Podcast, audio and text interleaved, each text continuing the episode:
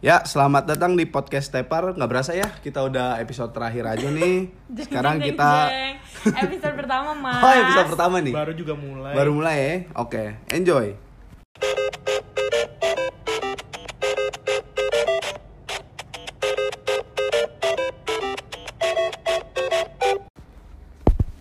Ya, selamat datang di podcast Tepar. Tepar itu apa sih? Tepar?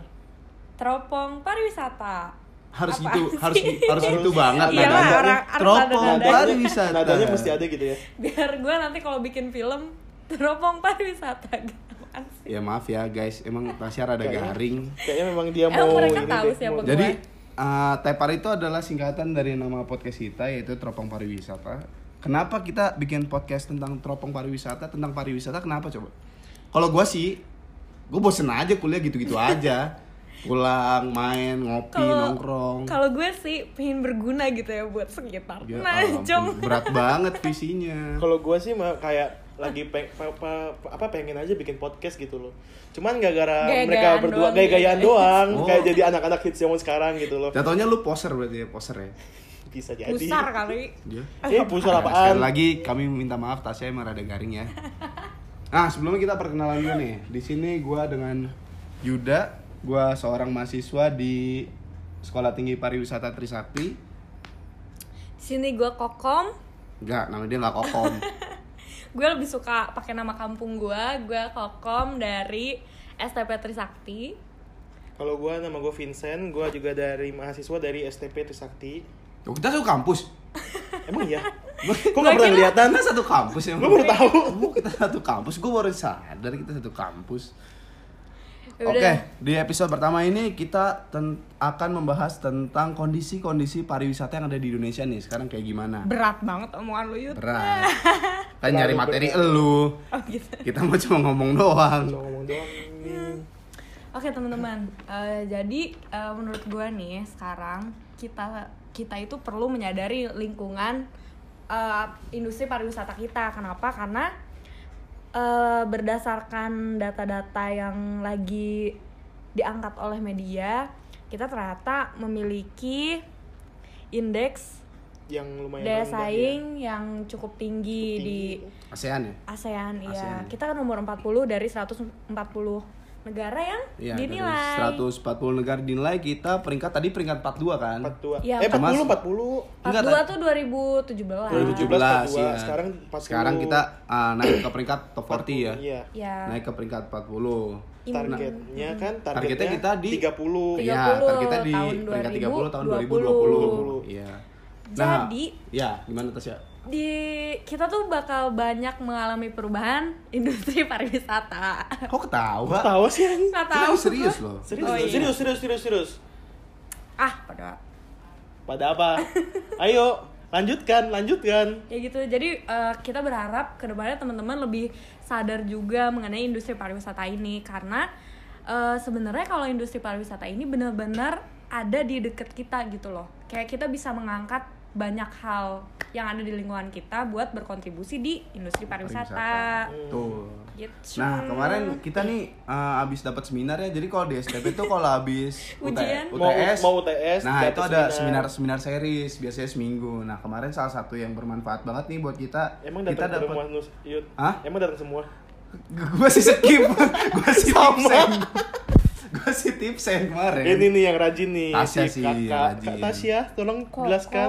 Oh iya, kokom, Kak sorry Kokom. namanya kokom. Tolong jelaskan bagaimana. Kemarin kita dapat indeks daya saing pariwisata Indonesia dibandingkan negara-negara lain di ASEAN nih. Kita dapat rapot merah di beberapa poin, Mm. ya kan? Iya. Iya, benar banget. Ayo, Jadi Uh, beberapa poin yang tuh? yang ada yang ada yang kita dapat rapot merah itu adalah poin yang pertama safety and security, yang kedua itu adalah health and hygiene, yang kedua adalah ICT. Re- yang kedua lagi sih? Emang tadi Tadi lu bilang satu, dua, abis yang kedua lagi. ah Ya udah, yang ketiga. ICT rate apa sih ini? Kalau udah jelas. Eh, ada ada tulis nggak sih di sini? Lead liners. Ya itulah.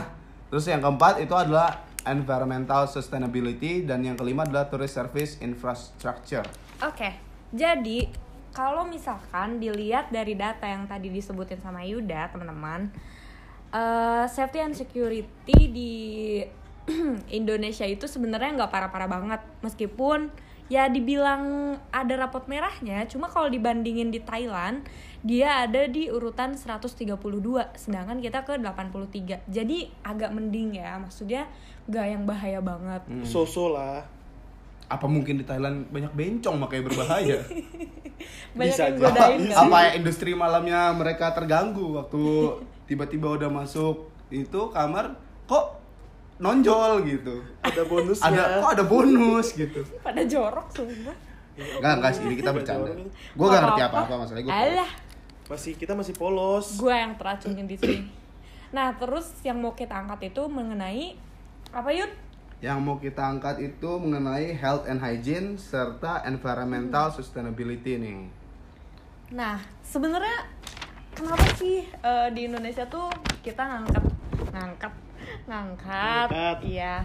Kenapa health and hygiene ini eh, jadi eh, Poin penting. faktor yang penting banget di industri pariwisata.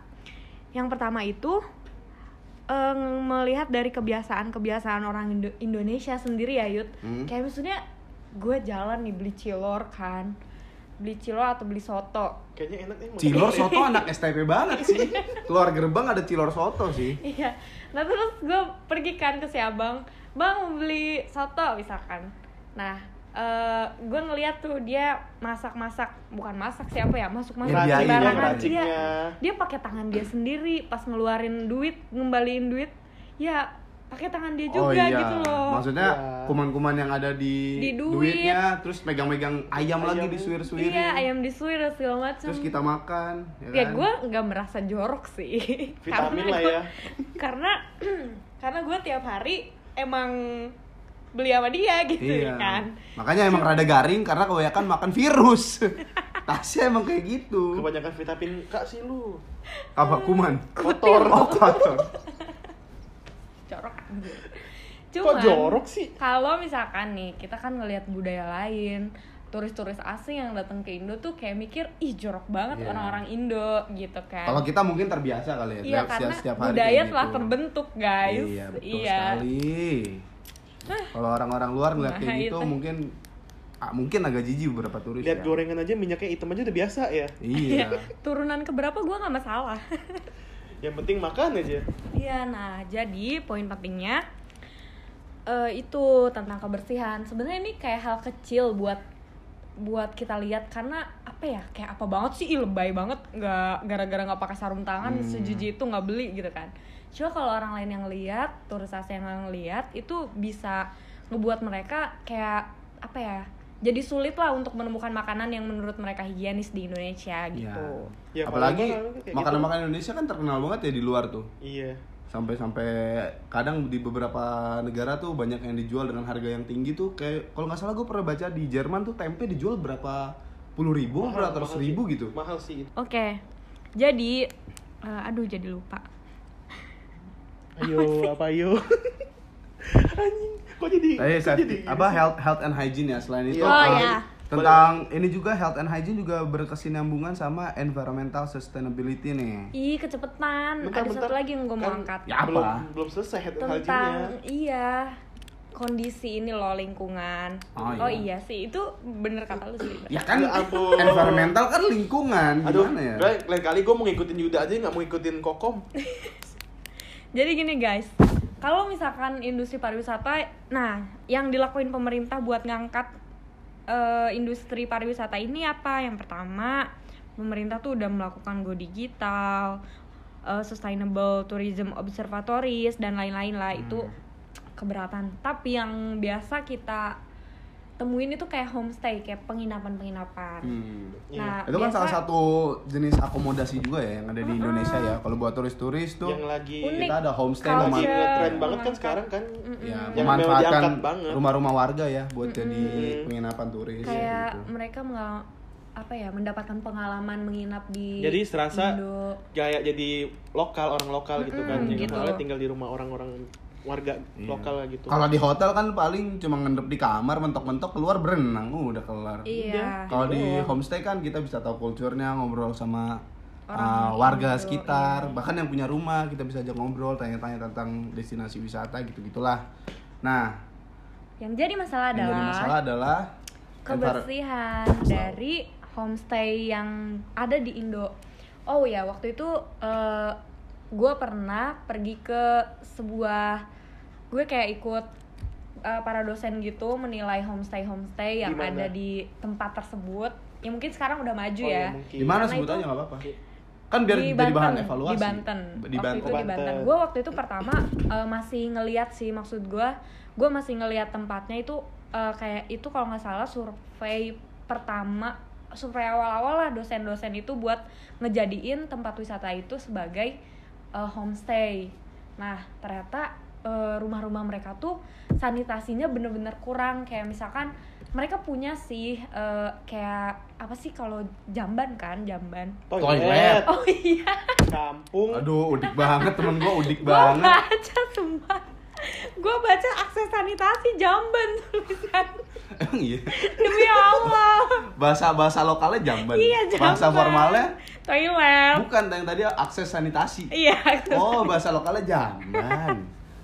Aduh. ya gitu guys Ya, eh, nah terus kayak toilet toiletnya tuh emang apa ya eh, sebenarnya nggak masalah pakai toilet jongkok nggak masalah nggak apa-apa karena itu eh, emang culture di kita pakainya toilet jongkok Iya. cuman yang jadi masalah adalah kayak lumut-lumutnya Hmm, terus iya sih, keramiknya ya. jarang dibersihin kali ya. Iya. kurang tahu mereka kurang ngerti kali ya maksud Iya, tapi gua toilet tempat Apa jangan-jangan di Banten belum masuk Harpik? belum masuk ini.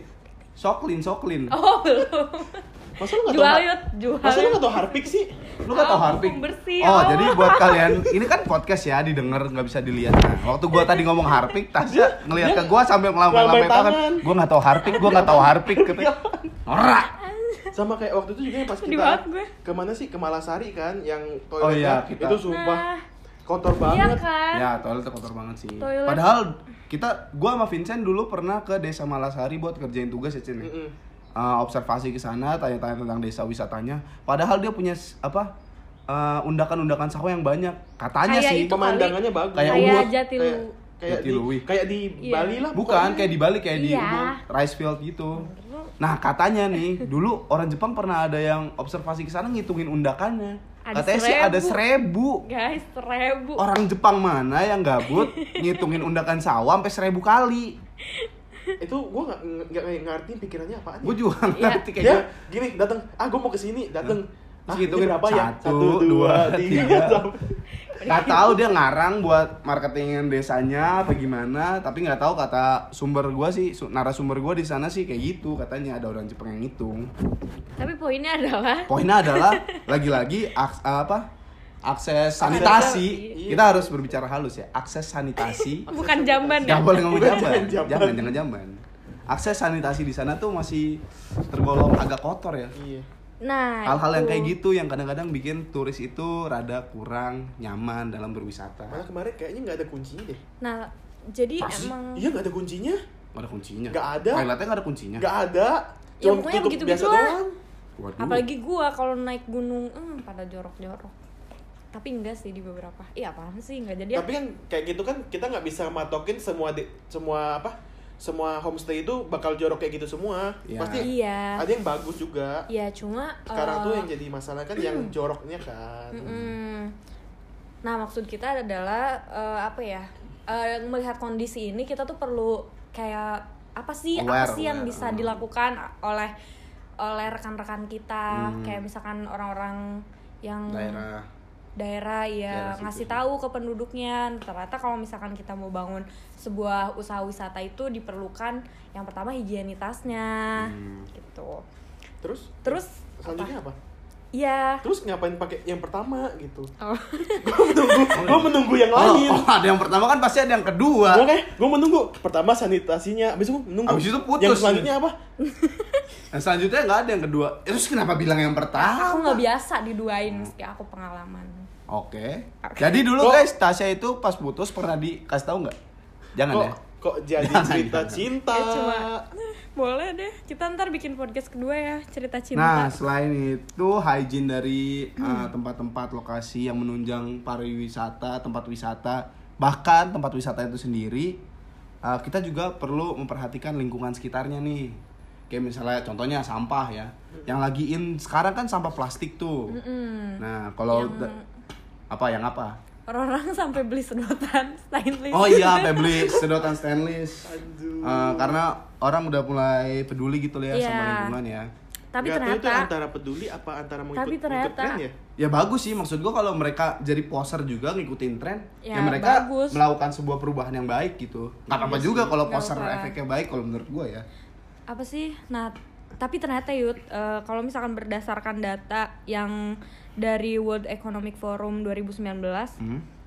nah si kontribusi eh salah bukan itu maksud gua. Aduh.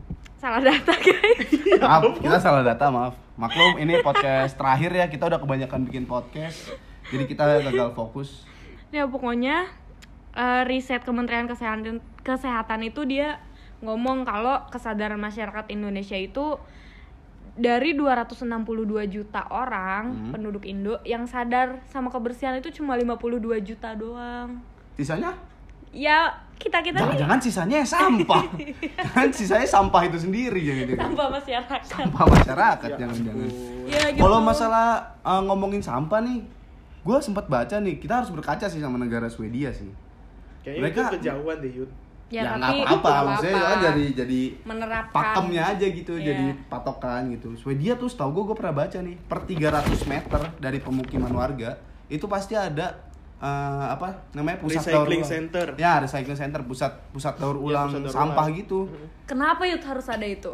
ya jadi kita lebih tertata aja sih ngebawa Iya. sampahnya Jadi nggak gitu. semua sampah tuh bisa di- lang- langsung dibuang gitu loh. Jadi ada yang bisa didaur ulang biar bisa dipakai ulang. Kalau menurut gua harus 300 meter kayak kita kalau mau jajan nih ke Indomart Nah. mager guys. Itu dia. Indomart Jadi- telah ada di mana-mana. posisinya adalah pemukiman sama uh, pem- Pengepul. pem- kok pengepul pusat pembuangan sampah di Swedia tuh ibaratnya dari rumah kita ke Indomart Iya. jalan Iya. dikit ada jalan dikit ada makanya di sana tuh uh, tata kelola sampahnya bersih banget Tapi yud apa di desa gua nggak gitu Indomart jauh. Apaan sih? ya emang Tasya orang kampung sih mau dimaafin aja Ya udahlah ya, pokoknya itu. Jadi Nah, iya. ada pola-pola masyarakat yang memang harus sengaja dibentuk oleh pemerintah. iya Gitu. karena kalau kalau menurut gue ya uh, hal-hal yang kayak gitu tuh nggak bisa instan gitu Dari dilakuin ini harus mulai harusnya kebiasaan jadi habit mindset itu Iya jadi mindset Mesti dibentuk masyarakat mindsetnya. juga.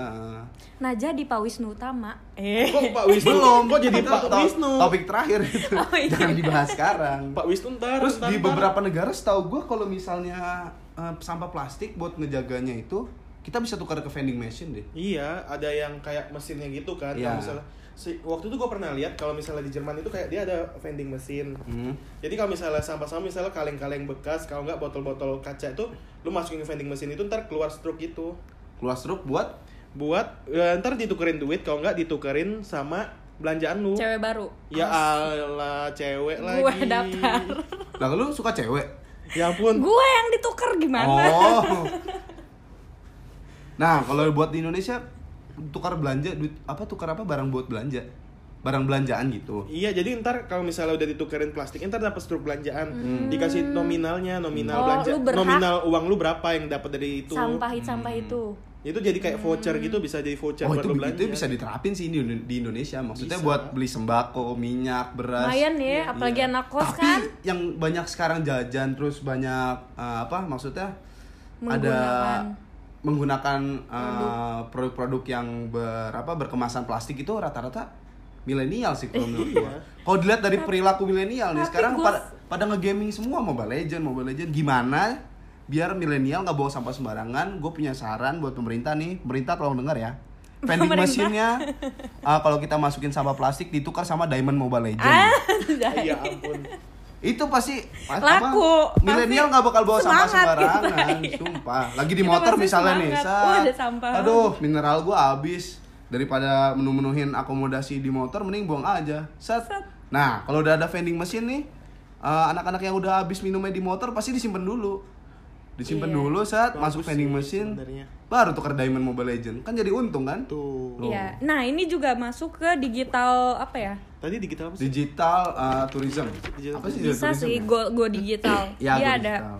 ada program-programnya gitu Tapi kan mungkin digital- bisa dimasukkan digital tourism jadi kan masukan buat tempat wisata tapi kan enggak maksudnya eh, program kita loh pemerintah kan lagi memprogramkan untuk menjadikan Indonesia sebagai Kayak, lu kalian nggak nih kemarin gue pernah baca ini gue nggak tahu ya datanya bener apa enggak cuman Indonesia tuh menem- me- merupakan pengguna pertama terbesar se ASEAN Pengguna pengguna, apa? internet pengguna internet. Iya, Ya, maksudnya- mungkin karena populasi kita terbesar Iya, keempat di dunia juga. kali. populasinya Tahu sih. banyak yang menggunakan Cuma internet maksudnya, banyak eh, aspek-aspek digital tuh akan dikedepankan Oke. oleh pemerintah. Nah sebelumnya digital tourism tuh apa nih? Kita ngomong digital tourism, Nah. udah ngejelasin dulu digital tourism. jelasin apa. dong Koko. Oke, jadi teman-teman boleh buka Google.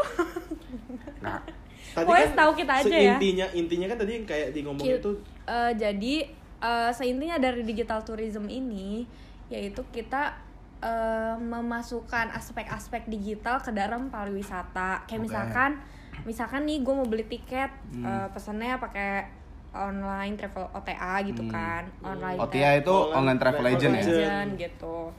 Terus mau pesan hotel, eh, bu- booking hotelnya pakai online Online ya. gitu. Gitu-gitu deh pokoknya. Oh, ini sama satu lagi tuh aspek dari uh, digital tourism tuh juga apa memperbaiki apa ya destinasi-destinasi wisata secara visual gitu.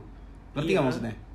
Gimana? Biar kayak misalnya satu destinasi wisata tuh dibikin Menarik, instagramable ya. Instagramable, Biar- iya. Jadi menarik ada point of interest orang buat datang gitu. Mm-mm, Terus jadi- orang posting pasti kan ngasih locationnya kan. Iya.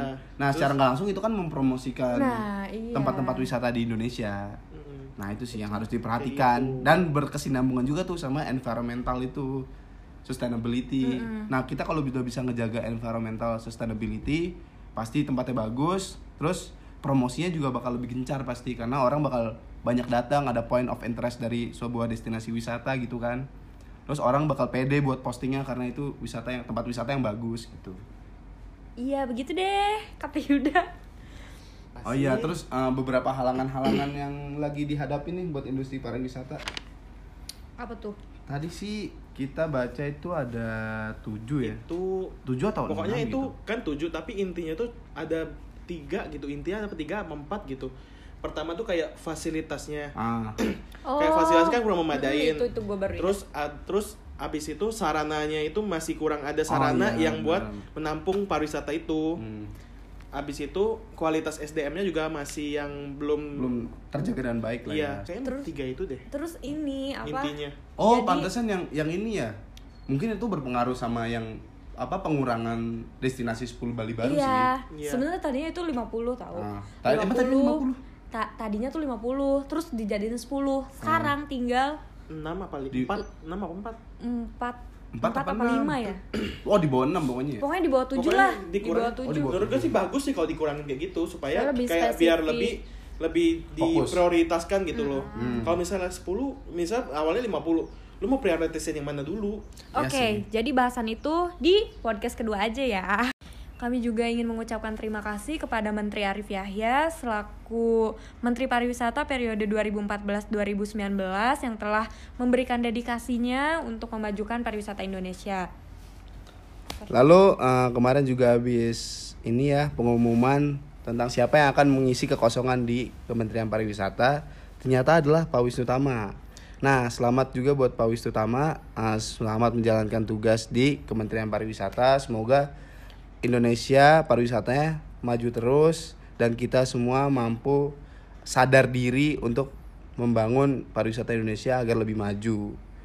Nah, untuk podcast yang episode 2 nanti kita akan membahas tentang objek yang akan menjadi destinasi Bali baru yang awalnya 50 Ya. sekarang udah dikurangin menjadi Tadinya di 10 bawah dulu. di Tadi bawah 10. di 10 terus dikurangin jadi di bawah 7 Di bawah Nah. tujuh. Kira-kira alasannya kenapa ya? Kenapa ya? Kok dari di- 50, 10 ke 7 Eh kurang dari 7 ya? Kurang dari tujuh. Kira-kira alasannya kenapa? Tunggu di podcast kedua See you. Thank you bye